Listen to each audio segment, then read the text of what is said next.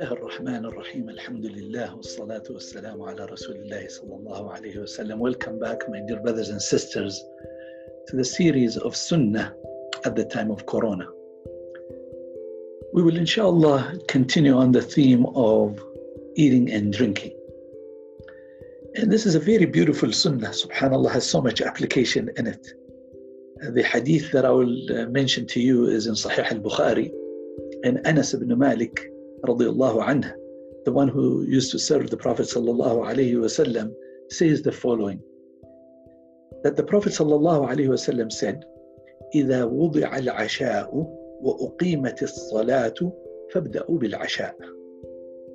That in Sahih al-Bukhari, Anas ibn Malik said that if food is served and the iqama for Isha prayer is proclaimed, start with the food first. Subhanallah. That's not our intuition. Our intuition tells us that if it's Salah time and there is food, let's go for Salah. That's what our intuition would say. But the Prophet ﷺ teaches us something very, very profound here. That if food is served, you make sure that you eat the food first because our mind will be to rush the salah, our mind is thinking about the food. And so the salah is a very special environment where it has to be done with tranquility, with khushu'. And so the idea that your mind is somewhere else would become uh, pre, would become preoccupied on the food instead of your salah. And so the Prophet ﷺ here teaches us a very, very important thing. I, when I grew up, I really didn't understand this. It was later in my life that I understood this. And the way we were raised, we were, all, we were always told, make your salah first and then go to food. You see, subhanAllah, at our time now, when we do, when we are staying at home, we pray regularly, mashallah, together, inshallah, as we talked in one of the sunnahs, that we pray in jama'ah, inshallah, inside the house. So meals are, you know, we eat together, we pray together. And so we want to make sure that this sunnah is applied because it teaches us this discipline.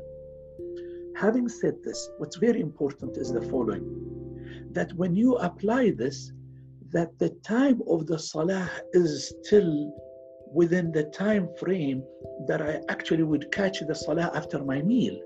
In other words, you see, the example came for Isha because for Maghrib, Maghrib could be a very short period of time. And so, if it happens to be that if it's Maghrib and you know that the meal is going to take a long time, and by that time, Maghrib time will be gone, then no, you first, of course, make your salah and then go to eat. Similarly, if it is, let's say, lunchtime, but the dhuhr happens to be you're about to pray late, and so Asr time is approaching, and so, but the meal is also there. So, what do you do? No, you pray your salah first. We're talking about here that in the, at the time where there is enough time that you could still catch your salah, but at the same time pray. So, which one do you bring in, in, in, into this? Of course, at that time, because you don't want to miss your salah, but at the same time, you also want to be, um, uh, you know, uh, making sure that your salah is done with with khushu'. And so, what do you do?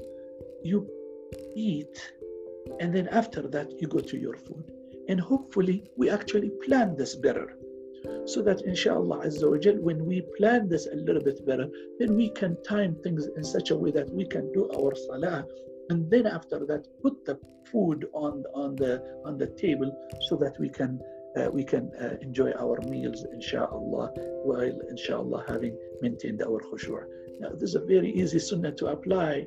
That's why if you like it inshallah azawajal, make sure you apply it.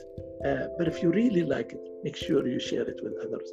وصلى اللهم على سيدنا محمد وعلى سيدنا